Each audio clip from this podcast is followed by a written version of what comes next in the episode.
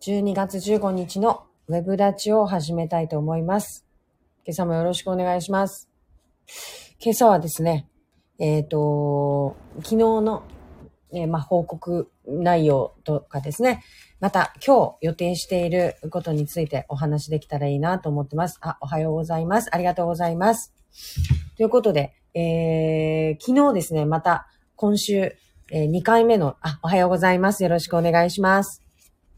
今週2回目のですね、あの、あそこに行ってきました。あの、オイスターバーに行ってきました。レノンさんもおはようございます。今朝もよろしくお願いします。あの、あれなんですよ。小長井の牡蠣がですね、えー13日からえ解禁されまして、冬の味覚、長崎の冬の味覚ということで、あの、小長井の牡蠣を、あの、味わいに行ってまいりました。おはようございます。よろしくお願いします。で、えっ、と、先日行った時は、あの、砥石の牡蠣をいただいたんですけど、昨日はこ小長井の牡蠣だけ食べてきまして、小長井の牡蠣はですね、あの、砥石の牡蠣に比べてちょっと100円高く、あの、高い、あの、高価なものだったんですけど、まあ、サイズ感はそんなにこう違いがあるわけではなかったけど、まあ、少し、えっ、と、砥石のものよりも大きいっていうことでした。あ、おはようございます。皆さんよろしくお願いします。えー、ですね。で、こう、伊沢早湾漁協で小長井の牡蠣、カレンっていうこうブランドもありますが、あ、カズさんもおはようございます。増中さんもおはようございます。ね、あの、皆さんも召し上がられたことあると思うんですけれども、この時期、まさに、えー長崎の諫早で作られたこの小長井の牡蠣がですね、出回ってくることになります。で、長崎県内、牡蠣といえば、小長井と九十九島ですよね。あれ？もう一人と砥石の、まあ、3カ所になるんですけど、それぞれ産地によって、こう、海の中の状況が違いますので、ミネラルとかの、こう、配、配分というか、ミネラルの濃度によってですね、牡蠣のこう生育状況もまた、全く変わってくるということで、まあ、要するにこう、海が違えば、牡蠣の味、サイズとかに、だいぶ変化が出てくるのでですね、あの、食べ比べるのが面白いと言われています。で、えっ、と、生牡蠣を食べるこう習慣があんまりなくて、で、この間初めて、あの、チュリーさんの方で生牡蠣をいただいて、やっぱりすごく格別に美味しいんですね。なので昨日も生牡蠣をいただいてきました。で、えーオイスターバーのマスターとして一番美味しい食べ方は、あの何ですかと、あの、お伺いしたところですね。やっぱり、こう、牡蠣好きのだいぶ進んだ方っていうのは、やはり最終的には、あの、レモンに行き着くんですよということでですね、こう、余計な塩味が、こう、塩気のついていない、もうまさに牡蠣そのものの味を楽しめる、あの、レモンの、あの、味付けに、が一番こう、好まれるようになってくるということで、私はまだ、あの、牡蠣、フレッシュ牡蠣、あの、生が、生食初心者なんですけど、あの、昨日、じゃその、ご意見を、あの、受けたまわりまして、レモンで食べてみました。するとやっぱ、もう、牡蠣そのものの海の味の塩分が、しっかりとこう、エキスに入ってますから、だいぶ、あの、美味しかったですね。その、塩気もちょうど良くて。で、もう牡蠣そのものの味というか、あの、牡蠣そのものの味も楽しめたし、こうレモンの酸味ですごく引き立つ感じでしたね。で、本当もう何度もこれ毎日のように言ってますけど、何種類もの食べ方をさせてくれるので、本当自分のに合った、あの、食べ方がわかります。で、この間行った時も、あの、ミスト・オブ・ボウモアって言って、こう、スコットランドのウイスキーで、のボウモアっていうのと一緒にですね、牡蠣を食べるのが、あの、スコットランドでは美味しい食べ方なんですって。それで、でもすごくきつくて酔っ払っちゃう独特のお酒なので、それをミスト状にしてこうかけて食べるっていう、その食べ方が、あの、この間行った女の子たちとの、あの中で一番、あの、人気の食べ方でしたので、もし、あの、行かれるときはそのボウモアでいただいていただければ、あの、楽しいかなと思います。なかなかそのミスト・オブ・ボウモアの食べ方で、えっ、と、牡蠣を、あの、食べる場所っていうのはないと思いますので、あの、ぜひ。それと、まあ、レモンと。まあ、私はちょっと辛いものとか、なんかこう、スパイシーなものが好きなので、やっぱ、えっ、と、タバスコ的なのが、あの、と一緒に食べるのすごく美味しかったです。あ、タバスコといえばこの間あの、私ラーメンね、大好きなんですけど、そのヒイラギさんのそのトマトラーメンを今までも何度も食べてたはずなんですけど、ちょっとこの間あの、新店舗になってから、あの、久しぶりにお伺いしてですね、改めてトマトラーメン食べてみたんですけど、美味しかったですね。今までその、あ、めっちゃ美味しいっていう、あの、印象がなかったんですけど、あの、タバスコをしっかり、あの、入れてみたところなのか、あの、なんか、今回私の味覚もいろいろ変わってて、すごく美味しかったです。それまでトマトラーメンは、あの、もう、なくなって閉店してしまったんですけどね、10月の末で閉店してしまった、あの、野さんさんの、あの、トマト辛麺が大好きだったんですけど、もうちょっとこちらの方で食べれなくなってしまったので、あの、久しぶりにトマトラーメン食べに行きましたが、なかなか美味しかったですね。やっぱり、あ、まあ、人気なだけあるなっていうところでありました。はい。ということで、えー、小長井の牡蠣が今もう出荷販売が始まっているよということで、あのいろんなところでこれからお買い求めいただけると思いますので、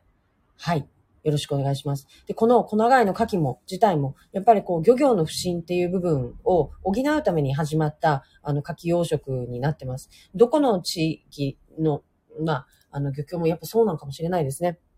あの、牡蠣っていうのをメインに取り組み始めたわけではなくて、こう、ある意味こう、漁業のサイドの副業的なところで、補うものとして始めた、まあ、牡蠣が、まあ、良くなっていったっていうところがあるのかなと思います。で、まあ、いろんな、こう、物産展とかですね、えっ、ー、と、諫早のこの間商工会館に行った時にも、こう、粉貝の、あの、漁協の部、まあ、たら、陳列棚があって、しっかり、こう、ブランディングされた、あの、商品展開を、あの、しているのが印象的でした。やっぱりこう、抜けていくところっていうのは、うん、その、広告力というか、その、見た目のところに対しての価値っていうのをしっかり認めておられるので、なかなかその、年が上の方になると、そこの価値って、をこう金額にするのってすごく難しいじゃないですか。だからこう、ね、あの、コストを抑えて、そここそコストを抑えて、まあ、えっ、ー、と、売り値を抑えてみたいな考え方になってくるのかもしれないんですが、まあ、ちゃんとそこにかける、かけるべきところをかけて、で、えっ、ー、と、こう手に取ってもらえる商品を作るっていうところに、まあ、あの、ちゃんとフォーカスしたものづくりをされてるところはですね、やっぱりそれなりのこう、認知度の高さと、そして、えっ、ー、と、販売実績とっていうのを兼ねてるなっていう気がします。なので、もう最近はやっぱり、えっ、ー、と、いろんな中小、中小というか中じゃなくて小なんですけど、小さな、あの、ところの方々にですね、こう、あの、ご相談いただいたりする際にはですね、やっぱり、こう、事業の中身というところというか、その、なんだろう、ウェブのところからまずご相談されたり、ご相談を受けたりはするんですけど、まあ、そこも含めて、まあ、載せる商品としての、そのパッケージのところも、その結局変えることで、売れるようになるっていうのは明らかにやっぱ出ますのでですね、そこも合わせて一応ご紹介はするようにしています。大事なところかなと思ってます。なので、この小長井漁協の場合はですね、こう華漣っていう、あの、牡蠣のブランドがもうちゃんと確立されておりますので、え、ちなみに1キロ、えー、1200円で販売と。まあ、ここはこんなもんですかね。あのー、200円ぐらい高いぐらい。トイシーだと1キロ1000円で売ってるかなっていう感じだと思います。ただこれ、あの、殻がね、薄い、えっ、ー、と、牡蠣の場合ですと、えっ、ー、と、例えばこの粉貝とかは殻が薄く身が大きいっていう、えー、ところなんですが、こういうところの場合は、その殻の部分があまり入ってないから、こう身の方で、えっ、ー、と、1キロの意味合いがこう、価値が出てくるかなと思うんですけど、殻が厚くて身が小さく、えっ、ー、と、栄養素がギュッと詰まってる、えー、牡蠣の場合は、ちょっとその体の方がね、あ、体、体に払ってるみたいになっちゃう。なっちゃいはないけれども、まあ、そこでのその、えっ、ー、と、重量感の違いが出てくるかなと思います。で、やっぱり、この牡蠣の養殖自体、もう体力勝負っていうところがかなりあるということでお伺いしました。この体力勝負になってくるので、今やっぱり、えっ、ー、と、漁業者さんが、の年齢がだいぶ上がってきている中でですよ。あの、底引きをされてた漁業者さんたちが、じゃあちょっと体もきつくなってきよってた県が、あの、牡蠣場作ろうかね、みたいな感じで、こう、牡蠣に入っていくのか、まあちょっとそこの、ね、どっちが先なのかってところあるんですけど、でもこう、柿の上げ下げなんだりかんだりってもう全部腰に来るようなね、あの、多分大変な、あの、重労働なんですって。だから、その、ある意味で、その、サイドでやれる事業とは言い難い。もちろん手がかからなくて、あの、やりやすい。我々、例えば素人が、じゃあ始めましょうって言った時にも、ある意味で、こう、手入れのこととかっていうのをやりやすいところはあるけれども、でも実際重労働であることには変わりないので、そこの部分で、そのご高齢の方たちが、あの、にふさわしい、えー、ものなのかなっていうところはちょっと、うんと、そうじゃないかもしれないなと思いますね。で、その代わりに、例えば青さとか、あの、浜のところでこう、こう広げてね、なんかするんですって。その青さの、あのー生産とかがですね、対馬とかの方では行われてると思うんですけど、ああいうのでしたら、あの、重労働ではないので、あの、年のい行ってしまってる、あの、ご高齢の、あの、漁師さんの一つの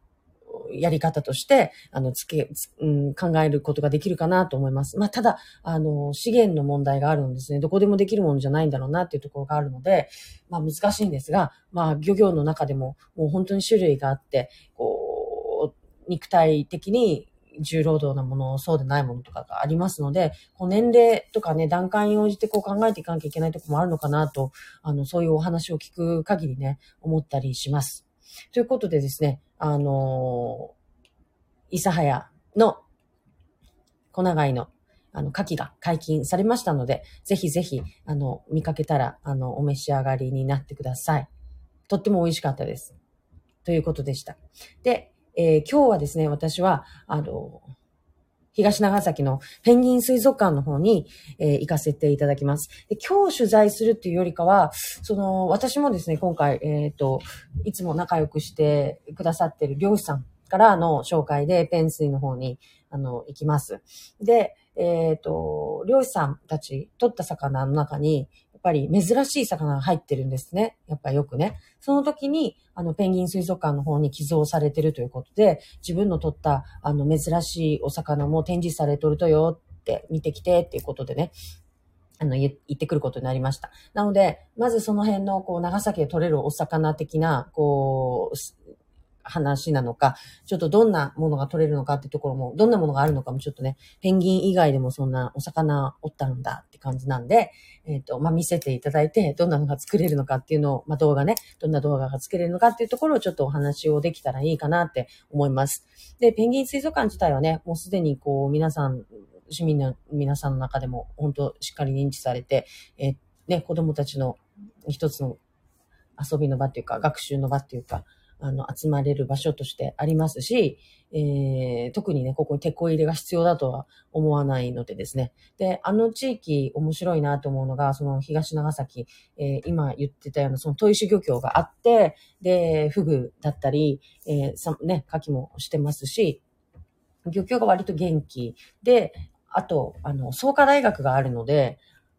あそこの先生と連携して、例えば、あの、イオン、イオンですよね。イオンの中で、あの、フグバーガーを売ってみたりとかね。あの、フグの唐揚げかな？あをちょっと販売してみたりとか、その学生や学校を巻き込んだ展開っていうのも実はしてたりするんですよ。ただそれがあんまりこう、認知ができてないっていうだけであって、いろんな取り組みをしてはいるなと思ってて、面白いなと思ってます。なんで、その、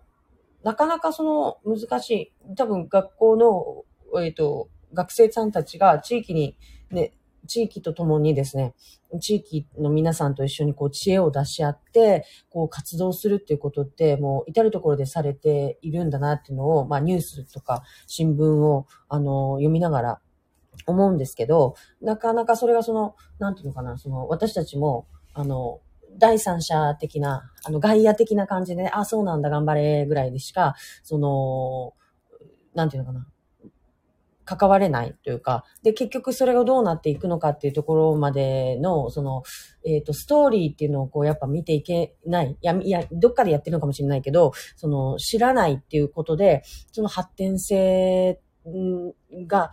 うんと、もう少しできそうな、うん、ところなのかなっていうふうにな気がします。だから、例えばその、えー、フグバーガーの話とかもね、えっ、ー、と、ほとんどの方が、あ、まあ、日が長でね、あの、お店をね、あの、イオンにね、よく行かれてる方とかはきっとご存知だったと思うんですけど、その藤原先生っていう方が中心となられて、その地域の皆さんと共に、こう、まあ、地域のブランドを作っていくっていうコンセプトだったのかなとも思うんですが、あの中でそういう取り組みをされててて、すごくいい、いいケースだと思いませんか？だってまずそこにある大学と、そしてそこにある漁協とね、そしてそこに生きる人たちとっていうのと一緒にこうやっていくっていう、そのもう私はもう理想の形だと思うんですよね。で、ただ、すべての地域に、まあ、例えばね、寿司まにも大学があるわけじゃないから、でもそういうところの人たちももちろんその力を求めているわけじゃないですか。で、なんだろう、前これ面白いなと思った話が、あの、県立大学の佐世保校の方ではですね、えっ、ー、と、1、2年生 ?1 年生か2年生かちょっと忘れたんですけど、あの、必ずその、えっ、ー、と、なんていうんですか、インターンみたいな形で、そのどっかの地域に行ってみんなで行って、で、えっ、ー、と、地域の課題を聞いて、ああでもない、こうでもないってやるんですって。で、最初はね、その学生たちがね、その、いや、こんな風にしたらどうか、ああだこうだとかってやるんだけど、やっぱりそんな、あの、地域の子供知らねえ我が像が、みたいな感じで、その、やっぱそう話は通らないと。で、そこででもね、ちゃんと試行錯誤して諦めず、で、結局、あのー、なんだったかな、どこ、大瀬戸だったかな、ちょっと全然もう固有名詞とか地域とかのこと忘れましたけど、あの、あの自分たちの最初持ってった、あの話は一切もうなくなって、あの地域の人たちと話す中でそんなの意味ないとかなんだとかってやり合う中で、えっ、ー、と、本当に今必要なものが、は自分たちにとってこれなんだよってことを教えていただきながら、つまりまあそこで信頼関係っていうのをあの築いて、こう、対話をしながら、あの、新しい商品を生み出しただったかな。その地域の商品を生み出すことができたんですっていうお話をですね、以前来ていた、あの、インターンシップって来ていた子に教えていただいて、わ、県立大学すごい面白いことしてるなって思ったんですよ。で、県立大学、ちょっとまあ話それますけど、されてることがこれだけじゃなくて、その起業家育成みたいなところで、確か海外で起業させるっていうのをやってるんですよね。国内ではなくて。で、昨日も確かに、あの、ちょっと経営者の皆さんと、あの、お話っていうか、お食事をさせていただく機会があって、やっぱり今、長崎、その、まあ、企業家育成みたいなところに対しての、こう、あの、あれがあるんだけど、長崎で起業、まあ、県、国内の中で、まあ、長崎が起業しやすいっていうムードを作っていくのは、まあ、もちろんそうなんだけど、でも、やっぱりインドネシアだとかフィリピンだとかって、もっともっとその起業しやすい、あの、緩いと、法的にも緩いし、その、いろんなその制限みたいなところも緩いし、そのお金のところでも緩かったりする。緩いっていうのはその悪い意味じゃなくてですね、そのやりやすいと。だから、例えば、だけど、私たちいきなりじゃあ、ああ、じゃあそう、そうなんであれば、じゃあフィリピンで起業しようかって言ったとて、えっ、ー、と、いきなりそこに遅延があるわけでもないし、いきなりそこでなんか起業できるっていう何かがあるわけじゃないじゃないですか。ってことは、やっぱりここに、その長崎にその出島的な、あの、機能を持ったところがあって、で、えっ、ー、と、よその国の、その、例えば、ニーズがあるじゃないですか、その各国によってね。例えば、その水産関係でのなんかが必要なのか、その ICT 的な、あの、水産 ICT って今求められてるんですよって、どこやったかなあの、インドネシアじゃないし、あ、インドネシアか。は結構求められてるんですって、陸上養殖事業のこととかね。から、あの、あそこでだったら、あの、起業しやすいですよっていう情報をくれるとか、あの、こっちだったら、そのなんか農業系の、うん、企業に対して、あの、補助つきやすいですよ、なのか、わからないですが、その各国のその事業に対するそのサポート面とか、あの、ニーズ、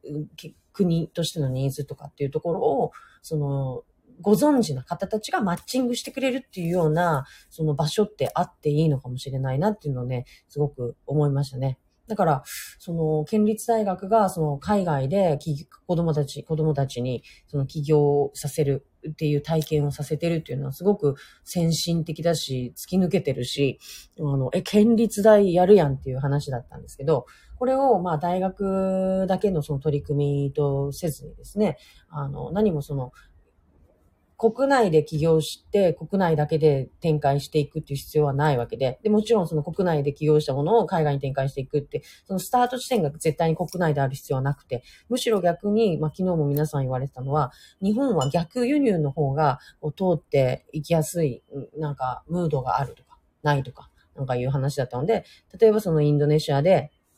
先に起業して、で、向こうで実績を作って、で、まあ、実績ってやっぱ大事なんですよね。なので、こういう事業をやってて、実績があって、これぐらいの、まあ、えっ、ー、と、収益を上げててっていう状態で、逆輸入で、えっ、ー、と、日本に乗り込んでくる、みたいな、あの、やり方の方がもしかしたら、その浸透とかしていったり、その成長の速さとかっていうところで、早いのかもしれないんですよね、っていうようなことを、あの、おっしゃられていて、まあ、本当そうだなと。そうなのであれば、その、人がね、単品で、こう、活動する中で、あの、インドネシアはこうで、ああでとかね、うんと、ラオスはこうでああでとかってことを調べたり、なんだりしてる時間自体がロスなわけじゃないですか。だから、その話を、あの、窓口に行った時に、あ、オタクの、こう、事業ってこうなんですね、ああなんですね、と。じゃ、ここの国がいいんじゃないですか、みたいなアドバイスをしてくれるところがあってもいいのかなっていう気がしました。で、それが、その地理的な意味でね、こうアジアに開けているっていうのが、長崎のその地理的な、まあ、地政学的なというか、あの、意味のあるものであるなのだとしたら、やっぱりここでやることの意味ってあるのかなって思いましたね。はい。っていう、あの、話を、あの、していたところです。なので、やっぱ今必要なのって、やっぱマッチングしていくってことなんですよね。なんかマッチングってなんか、お見合いみたいなね、感じのなんかそういう、こう、男女みたいな話のイメージになりますけど、そうではなくて、なんかその、企業と大学とのマッチングであったりとか、その、海外の市場と、えっ、ー、と、企業家とのマッチングであったりとか、もしくはその起業家とそのエンジェルの方とのマッチングであったりとかっていう、その場所、場所を作っていくっていうことが今、すごく求められているんだなっていうふうに思います。あと、やっぱ、一つ言えるのは、時間を短縮するっていうことをがお金になるんだなっていうところですよね。今その YouTube の話とか、話っていうか YouTuber が金を稼いでいるとかっていうのの裏で、やっぱり YouTube で金を稼ぐっていうことをしたい人たちがもう山といると。すると、でも、ノウハウがわからないから、あのー、しますか、それ、えっ、と、えっ、ー、と、フグの取材、フグを食べに行きませんかって今メールが来て、あ、あ、すいません、すいません。あ、フグですか？めちゃめちゃ美味しい。あ、ちょっと行こう、行きます。ちょっと入れなきゃ。あ、何の話してたんでしたっけ？そう。うんと。えっと、何でしたっけ？あ、もう完全にもう飛びましたね。フグ、フグで。うん。あのー、何だったっけ？もう完全に忘れました。対馬じゃないや。えっ、と、まあ、いっか。あの、うん、何の話だったかを完全に飛んだんですよね。そう、いうことで、まあ、海外の話をしていったのと、えっ、ー、と、YouTuber、ありがとうございます。そう、YouTuber に私の知り合いにもその YouTube をされてる方がいて、本当に年収1000万とか超えてるんだと思うんですよ。YouTube だけじゃないですよ、もちろん。ブログとか、なんとかかんとか、すべてをこう、あの、展開することによって、その収益を上げるっていうことをされてるんですけど、結局、じゃあそれすごいじゃんって、そんなのやってみたいって家で、あのね、作業してしてみたいと思うんですけど、私たちやっぱノウハウがわからないっていうところで、じゃあそのノウハウを売りますよっていう、その時間短縮ですよね。YouTuber の今、確実にこう稼いで頑張っておられる方たち、ブロガーとしてやられてる方たちってもう十何年前からずっとそれを動かして回して、そのノウハウを蓄積していってるわけですよね。で、こうするんですよ、ああするんですよっていうことがあるわけですよ。やっぱりこう、あの、鉄則みたいなところが。で、えっ、と、それを、例えばじゃあ今私が YouTuber になるとします。で、一からまたその10年をかけてやるってことをやっててたら、もういつまで経っても稼げないと。いうところで、その時間を短縮するために私たちはじあのお金を払うし、で、YouTuber の人たち、YouTuber っていうか、あとそのさ、様々なスキルを持ってる方たちっていうのは、その自分たちが費やされた時間と、その思いと、のところに対して、そのノウハウっていう蓄積したノウハウを提供することで、そのお金を稼ぐことができるみたいなところがやっぱりあると思うので、その、この、今もうすべてそうですよね。あ、あの、時間っていうのを短縮するっていうことに、その、今一生懸命私たちなってるんだなと思うんですよ。だから、その、そこの短縮させるっていうところの知識だったり、スキルっていうのを売れるんだなっていうことをすごく思ったので、まあ、さっきの話も戻るんですが、なので、その海外でじゃあ起業するっていう時の必要な知識っていうところを、その、時間をかけずにバンとこう提供してくれるとかね、いうところが成り立っていくんだなっていうことを思うわけです。じゃあこれを、その、どうやって、水産とかになっていくのが、水産に結びつけようかなって思うけど、ちょっと水産の場合は、もうかなり特殊だし、そのもう、口伝みたいな世界なんで、その、まあ、例えば漁師さんの仕事でしたらね、その、どこ、どこのポイントっていうのがあって、まあ、そこの漁場っていうのがあって、もうこれはもう、もう漁師さんだけのまあもう財産みたいなもんですもんね。だからちょっとそこ、ノウハウを売るっていうわけにもいかないし、うん、なんかそうなると、ちょっと、ノウハウはね、あの、リーダー性っていうか、一応その師匠指定制度が組まれるので、じゃあ、えっ、ー、と、今から漁師になる方がおられたら、まずは、あの、先生になる、メンターになる方のところにですね、ちゃんと